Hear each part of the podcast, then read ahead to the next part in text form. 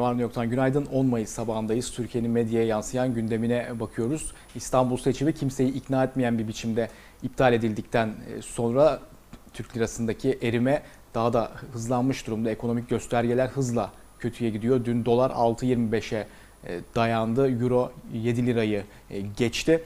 Evrensel oyumuzu çalanlar ekmeğimizi küçültüyor manşetini attı bugün.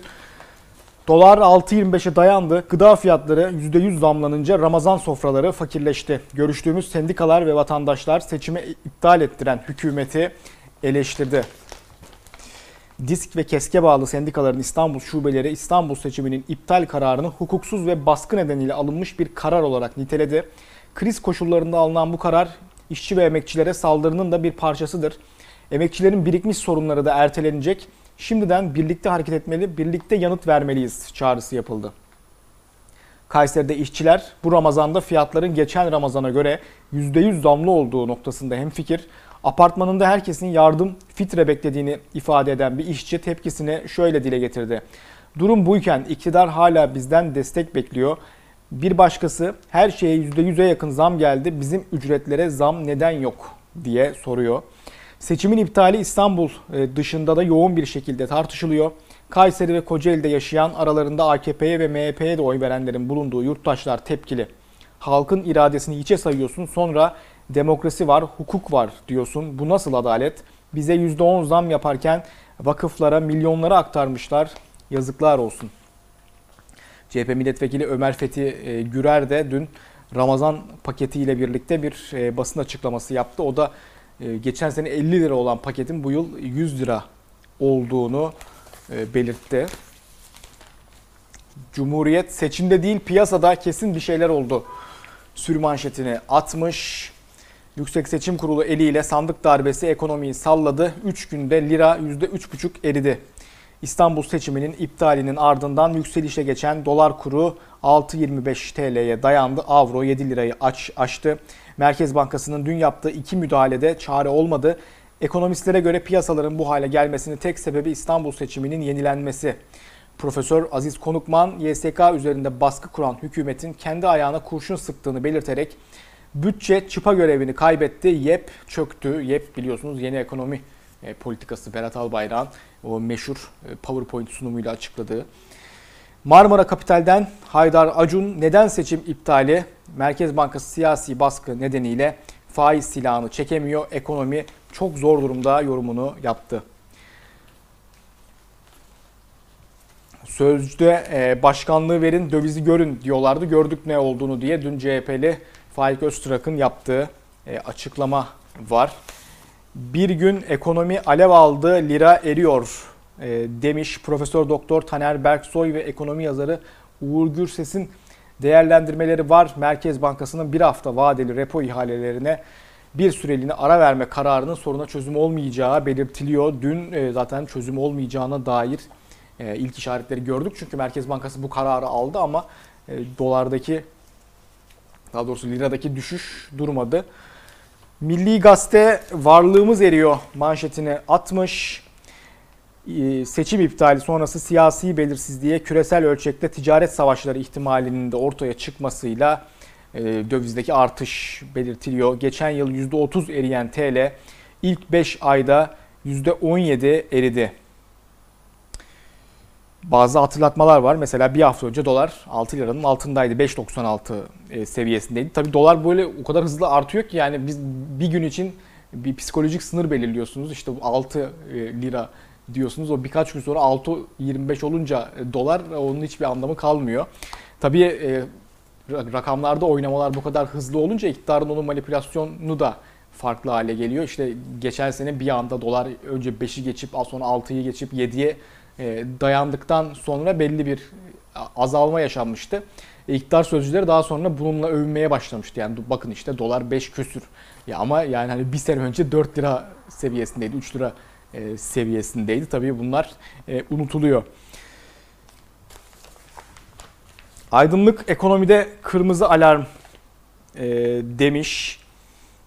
Gösterge faizi seçim iptali kararından sonra %26'ya dayandı. Bir yıllık swap faizi %30'a ulaştı. Türkiye'nin risk primi %485'i e, açtı. Açtı yüzde değil. yabancıların baskılarını artırdığını ve para çıkışı ile tehdit ettiğini belirten Profesör Doktor Oğuz Oyan, iflaslar peş peşe gelebilir, Türkiye'nin güvenliği tehlikede uyarısında bulunmuş. Ekonomide durum bu halde. Peki yani devlet içerisinde vaziyet nasıl? Yani e, hani halk bu kadar zor durumdayken biz de harcamalarımızı biraz kıssak mı acaba e, diye düşünüyorlar mı? Sorusu tabii hep akıllara geliyor ama bu soruların her zaman için yanıtı Türkiye'de olumsuzdur. Özellikle AKP e, iktidarı döneminde yani büyük bir israf görüyoruz devlet harcamalarında, özellikle sarayın harcamalarında. Çiğdem Toker örtülü ödeneği uzun süredir takip eden bununla ilgili verileri açıklayan e, bir gazeteci, bir köşe yazarı. Bugün de örtülü ödenekte 16 yıl başlıklı bir köşe yazısı e, var. AKP'nin ilk icraat yılı 2003'te 103 milyar lira olan bütçe gelirleri 2018 yılında 757.7 milyar lira olarak gerçekleşti.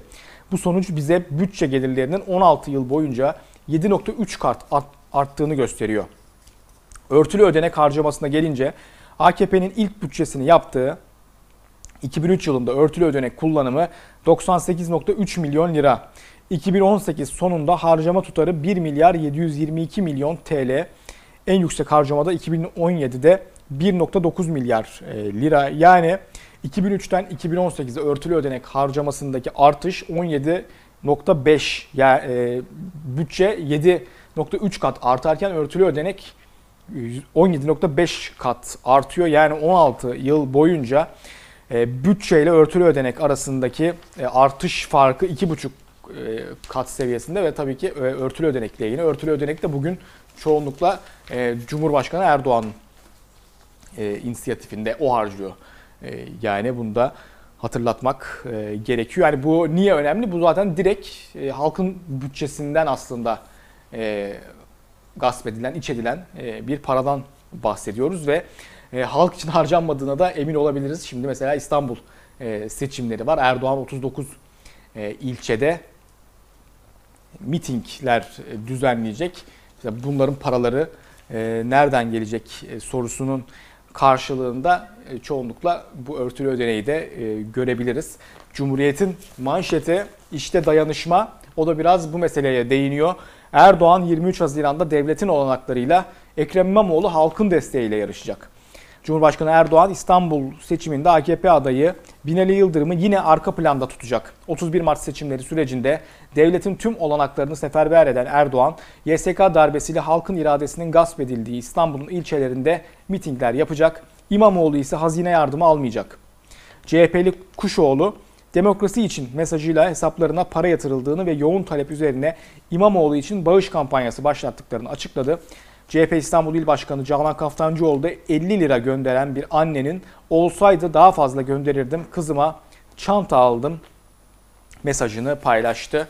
Ee, seçim sürecinde CHP'nin stratejisi ne olacak ee, sorusuna genellikle yanıt 31 e, Mart seçimlerinin iptalindeki hukuksuzluğun anlatılacağı, halka bunun e, anlatılacağı şeklinde. Cumhuriyet'teki haberde de gasp anlatılacak başlığı kullanılmış. CHP Genel Başkan Yardımcısı Seyit Torun kazanılmış bir seçimin YSK tarafından hukuksuzca iptal edilmesine karşı hukuk, hak, adalet mücadelesi vereceğiz. Genel seçim havası olmayacak demiş. Bir günün manşeti korku duvarı yıkıldı. Herkes konuşacak. İstanbul Büyükşehir Belediye Başkanı Ekrem İmamoğlu bir güne konuştu. Korku duvarları yıkıldı. İnsanlar konuşmaya başladı ve daha da çok konuşacak. 31 Mart'ın misli misli önündeyiz. Berkant Gültekin'e konuşmuş İmamoğlu. Türkiye demokrasi mücadelesinin son ana kadar sandıkta vermelidir. Ben buna inan inanıyorum. Milletin demokrasiye olan inancını görüyoruz. Korku duvarları yıkıldı. İnsanlar konuşmaya başladı ve daha da çok konuşacak. Şairler şiir yazacak, yazarlar makale yazacak, şarkıcılar şarkı söyleyecek. İş insanları toplumu motive edecek, kaynak üretecek. Orası şüpheli. Bu toplumsal bir mücadele herkes harekete geçtiği için bizim en doğru hamlemiz yine sandık mücadelesi olacaktır. 31 Mart gününden misli misli önde bir pozisyondayız. Toplumun inancı bakımından bunu söylüyorum. 31 Mart'ta da süreci çok iyi bir ivmeyle, çok iyi bir yere taşımıştık. Ama şu an gerçekten daha iyi bir noktadayız. Bunu oy sayısı olarak söylemiyorum. Bu sürecin psikolojisini iyi yönetmek zorundayız. nasıl yönetileceğini iyi biliyorum. Burayı biraz açmak isterim. Şöyle ki mutlaka ve mutlaka biz gerçek dilimizden asla vazgeçmeyeceğiz diyor Ekrem İmamoğlu. Ee, İmamoğlu Sözcü'de de röportajı var. Uğur Dündar'a e, konuştu ikinci gün üst üste. E, israfın hangi boyutta olduğunu anlatacağız e, diyor İmamoğlu. Sözcünün manşetinde de duruma göre hukuk olmaz denilmiş. YSK'nın aynı konuda iki farklı karar vermesi güveni sarstı. Zaten ilk günden e, beri bu mesele tartışılıyor. Yüksek Seçim Kurulu bu yönüyle eleştiriliyor ve yani işte İyi Parti'nin Mustafa Kemal Paşa'daki e, itirazının reddedilmesi hep e, hatırlatılan noktaların başında geliyor. Sandık Kurulu başkanlarının memur olmaması üzerine Yüksek Seçim Kurulu iptal kararını almıştı. CHP'de bunun üzerine e, Yüksek Seçim Kurulu'na başvurarak o zaman İstanbul'daki ilçe seçimlerinde niye iptal etmiyorsunuz diye sordu. Böyle bir başvuruda bulundu onu da iptal edin diye. Aynı zamanda da e, Erdoğan'ın Cumhurbaşkanlığı mazbatasını aldığı 24 Haziran seçimlerinin de iptalini talep etti. Çünkü orada da aynı durum vardı. Yine sandık kurulları memurlardan oluşmuyordu. Dün e, bu kararın 13-14 Mayıs'ta bu dosyanın 13-14 Mayıs'ta karara bağlanacağı açıklandı. Karar gazetesi öyleyse ilçeler de iptal edilsine erteleme başlığıyla bunu birinci sayfasından duyurmuş. Erdoğan neler diyor Hürriyet'te? Şaibe olup olmadığı ortada değil mi demiş Erdoğan e, ortada değil. Zaten ortada olmadığı için de Yüksek Seçim Kurulu yani neredeyse tamamen sizin kontrolünüzde olan Yüksek Seçim Kurulu kararını e, tam olarak buradan veremedi. Sandık Kurulu başkanlarına dayanıp e, verdi. Altta da Binali Yıldırım gerçek mağdur e, benim demiş. Yani ona ne şüphe zaten her durumda ya bunun anayasaya yazılması lazım yani. Gerçek mağdur AKP'lilerdir bu ülkede diye. Özellikle tabii ki başkanla yani politikacılar, AKP'li politikacılardır e, diye bunun anayasada olması lazım. Sabah yine Erdoğan'ın bir e, lafı 31 Mart CHP'nin son e, sabıkasıdır şeklinde. Erdoğan CHP şöyle demiş. CHP'nin lideri şaibeli seçimin yenilenmesi için oy kullanan hakimleri yuvalatmış ve açıkça hedef göstermiştir. Kılıçdaroğlu sen dokunulmazlığına mı sığınıyorsun? Dokunulmazlığının kaldırılmasını iste. O zaman bakalım bu ifadeleri kullan kullanabilecek misin? CHP'nin tarihi sandık yolsuzluğu, hırsızlığıyla doludur. 1946 seçimlerindeki gizli oy açık tasnif seçimi demokrasi tarihimizin yüz karısıdır. Milletimiz bunları yaşadı. 31 Mart seçimleri CHP'nin sandıktaki son sabıkasıdır. Ee, seçim iptali yani itirazlar sürecinde işte muhafazakar sağcı aydınların ama aynı zamanda AKP'ye muhalif olan şu anda o konumda olan aydınlar, yazarlar hep 1946 seçimlerine gönderme yaparak AKP'nin 1946 seçimlerinde yaşanan e, işte yaşandığı belirtilen bu hukuksuzlukları tekrarladığı yönünde eleştirilerde bulunuyordu.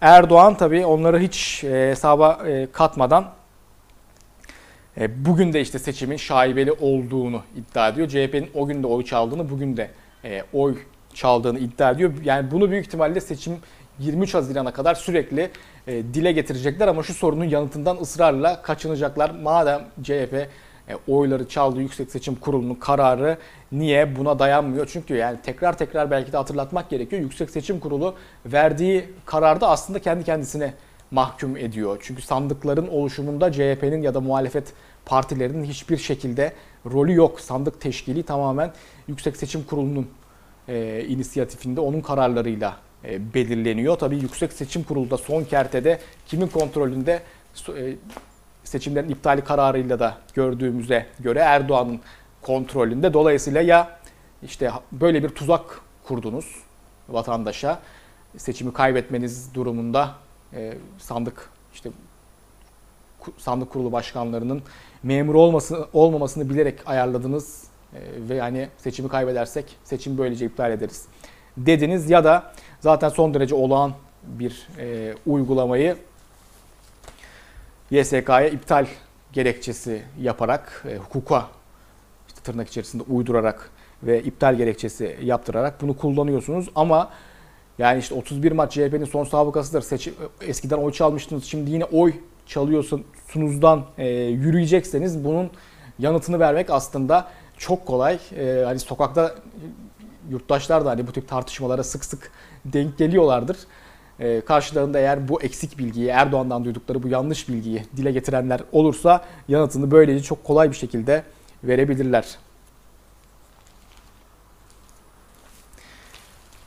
E, sabahın manşeti kenetleneceğiz, bölünmeyeceğiz şeklinde e, dün kulak ver e, hashtag'i kullanarak bir mesajın e, yayınlandığını görmeye başladık. Tabii bunun yaygınlaştırılmasında AKP'ye bağlı medya ve işte Cumhurbaşkanlığı İletişim Başkanı galiba e, Fahrettin Altun önemli e, rol oynadı. Belli ki onların kaleminden e, çıkmış bir yazı ama yani mektupta öyle ifadeler var ki e, gözleriniz dolar. Birazdan okuyacağız onlara. Kenetleneceğiz, bölünmeyeceğiz. Sessiz yığınların sesi kulak ver imzalı mektup sosyal medyada çığlığa dönüştü. Paylaşım rekoru kıran ve çığ gibi büyüyen çağrı şöyle. Sesimizi duyan var mı? Bizler toplum olarak geniş halk kesimlerine ve sesi duyulmayan çoğunluğu teşkil ediyoruz. Ya nasıl sesi duyulmayan çoğunluk? Yani bütün medya e, AKP'de hani bu mektubu yazanın kim olduğunu az çok tahmin edebiliyoruz ve sesi duyulmayan çoğunluk e, diye adlandırabiliyorlar kendilerini. Bizleri yok saymayı, ötekileştirmeyi hedef göstermeye çalışan odakların eylemlerinden rahatsızız. Sosyal medyadan üzerimize boca ettikleri yalanlara, kışkırtmalara prim vermeyeceğiz. Milyonlarca dolar harcayarak yürüttükleri algı operasyonlarını boşa çıkaracağız. Türkiye paydasında e, birleşeceğiz. Bizler milletiz, halkız, vatandaşız, anayız, babayız vesaire e, diye devam ediyor. Yani e, hakikaten sırça köşkte yaşayıp burası köşk değil, e, yalı değil, burası gece kondu e, demenin aslında politik düzlemdeki karşılığı. Hani bütün bunlar AKP bunu çok sık e, yapıyor. Yani mesela milyonlarca dolar harcayarak yürüttükleri algı operasyonları deniyor. Yani mesela ya AKP'nin beslediği troll ordusunun yıllık maliyeti ne kadar acaba ya da bütün bu gazeteler yani medyanın %90'ı sizin kontrolünüzde bazıları gasp edildi işte bazıları iş adamlarıyla olan bağlantılarınız sayesinde ele geçirildi. Hani bütün bunlar kaç milyar e, dolar acaba? Ama yani hani e, Star'ın da tabii ki bu e, manşetinde bu kulak ver sessiz neydi? Sessiz çoğunluğun sesinin e, mektubu. O da milli iradenin dediği olacak şeklinde. Sessiz çoğunluktan CHP'nin algı operasyonuna cevap Biraz aslında tabii bu e, acizliğin de göstergesi. Çünkü hani bu kadar imkanınız var, e, bu kadar medya kontrolünüz altında ama bir şekilde işte insanlar tek buldukları kanal zaten e, sosyal medya ve oradan e, seslerini duyurmaya çalışıyorlar. E, bir parti organizasyonu olarak da aslında bunu yapmıyorlar. Spontan bir şekilde e, yapıyorlar ve hani bu bile sizi o kadar e, endişelendiriyor ki yani bunu işte algı operasyonu diyerek e, tanımlıyorsunuz ve gazetelerinizden işte böyle sessiz çoğunluktan cevap falan gibi e, ifadelerle de manşetler atma gereği duyuyorsunuz. Hani bu kadar imkanı olup e, bunu hiç kullanamamak büyük bir tabii ki e, herhalde medya yönetimi başarısızlığıdır.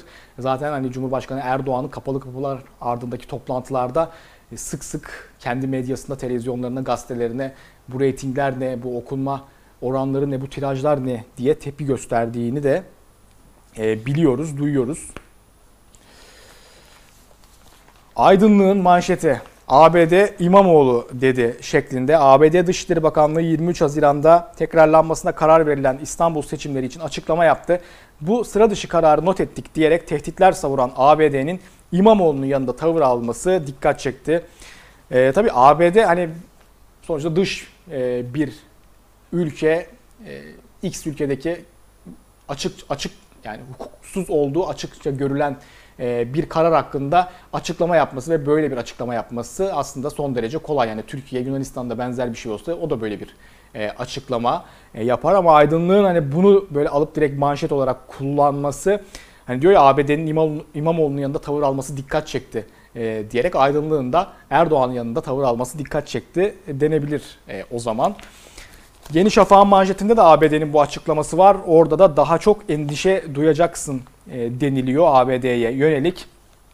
Belli ki e, seçim süreci boyunca, yani biliyorsunuz zaten seçim süreci oldu mu e, mutlaka AKP böyle dış düşmanlar bulur ve seçimde karşısındaki odağı o dış düşmanın piyonu olmakla suçlar. Seçim süreci de belli ki bununla geçecek. Yeni Şafak böyle manşetleri bol bol atacak. Tabii Yüksek Seçim Kurulu'nun kararı öyle bir e, garabet ki her şeye rağmen e, ikna edemedikleri önemli bir kesim de var ve bunlar arasında kendi yazarları da var. Kendi gazetelerinde yazan isimler de var e, diyelim. Mesela Hürriyet'te Sedat Ergin hala e, Hürriyet'ten henüz kovulmadı. O YSK kararının tartışılmasında temel kriterler başlıklı bir e, yazı yazmış ve orada dikkat çektiği noktalar var. Birincisi işte bu sandık kurulu başkanlarının e, memur olmadığı sandıklar. Hani bunlar e, hangileri e, ve hani oradaki oy oranları ne acaba? Bunları bilmiyoruz çünkü Yüksek Seçim Kurulu e, bunları açıklamadı.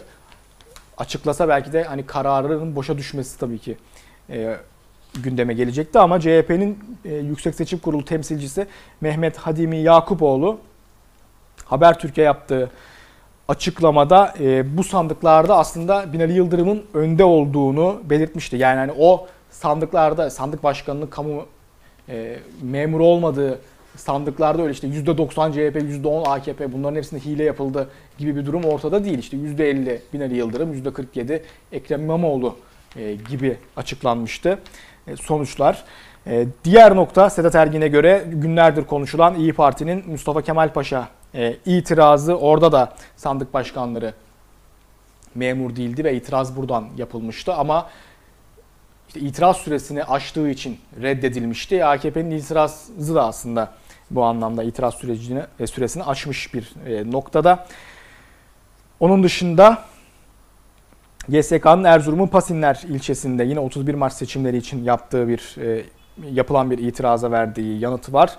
Burada YSK'nın baktığı kriter sandık kurulundaki konumları tartışmalı olan üyelerin seçim sonuçlarını etki edip etmedikleri sorusudur.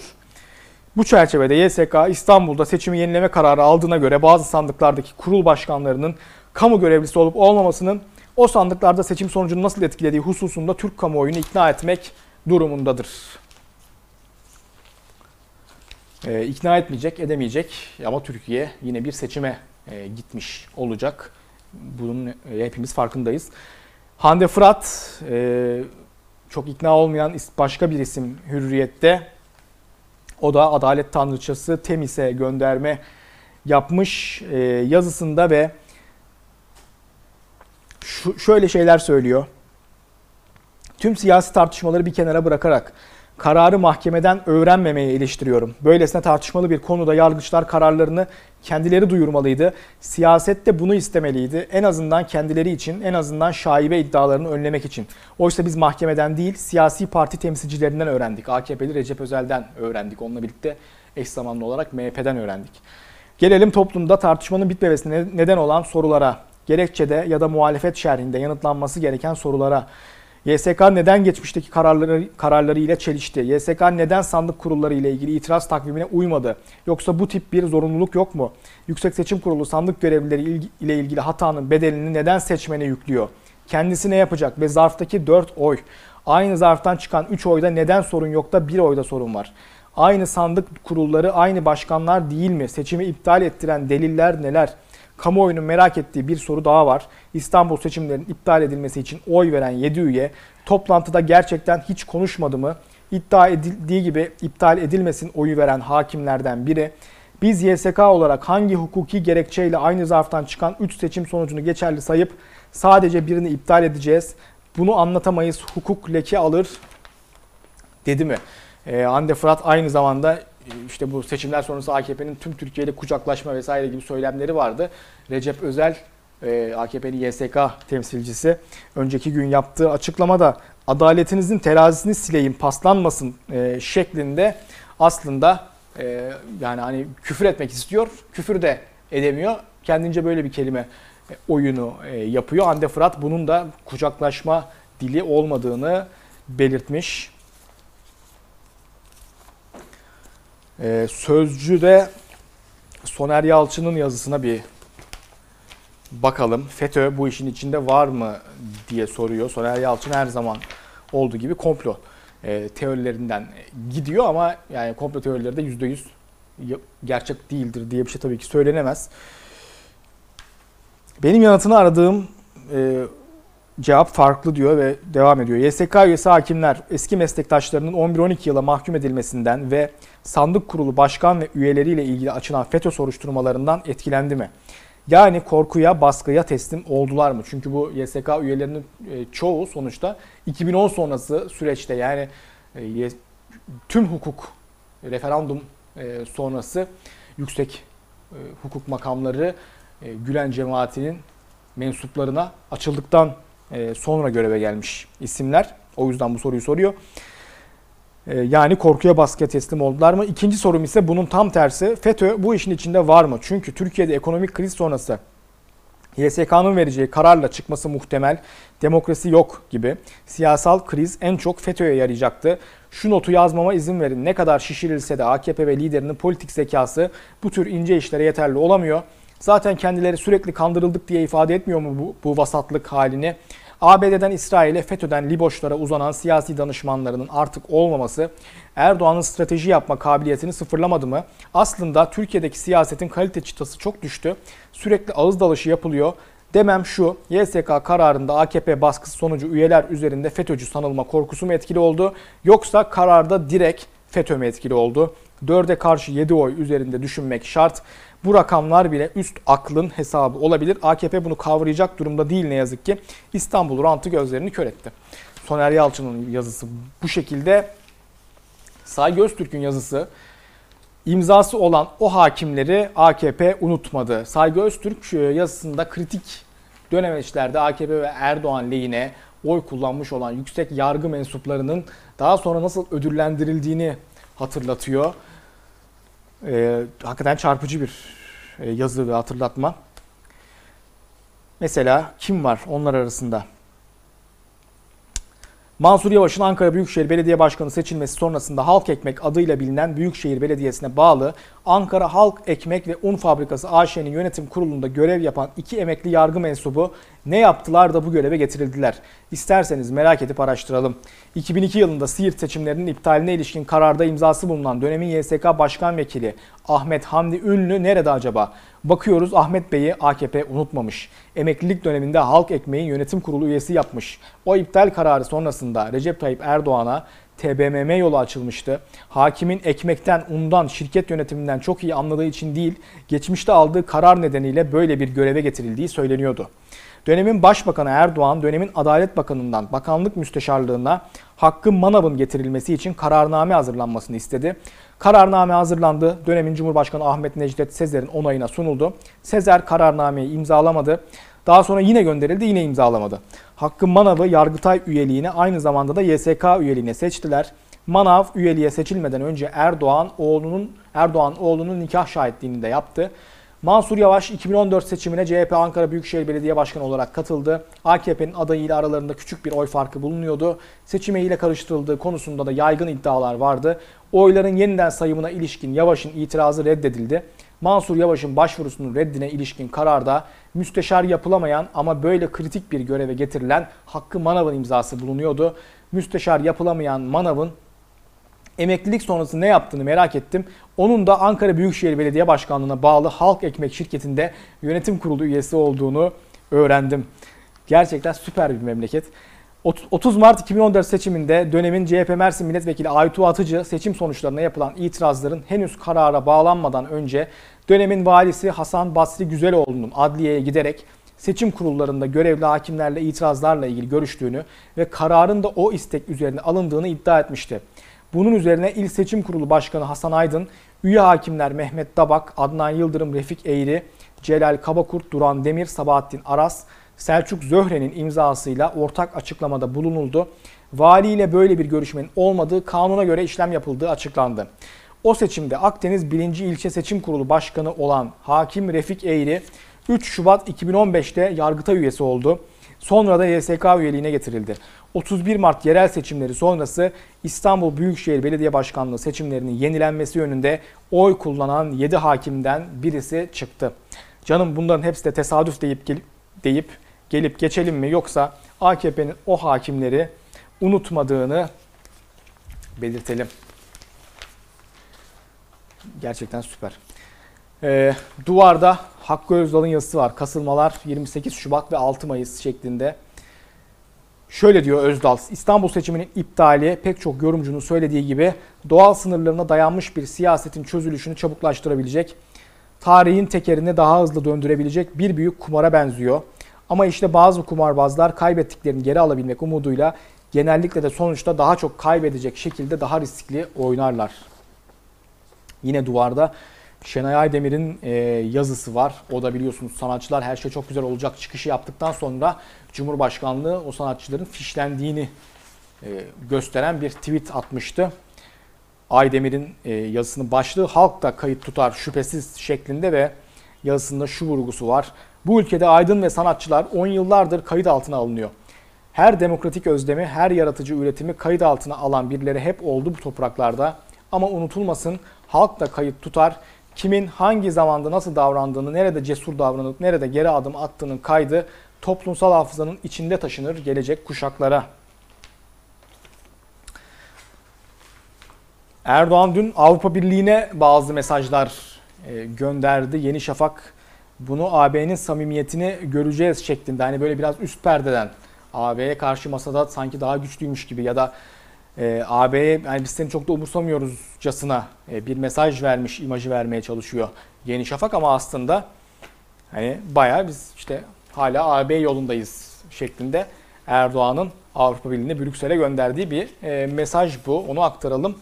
Son olarak da açlık grevleri e, gündemine gelelim.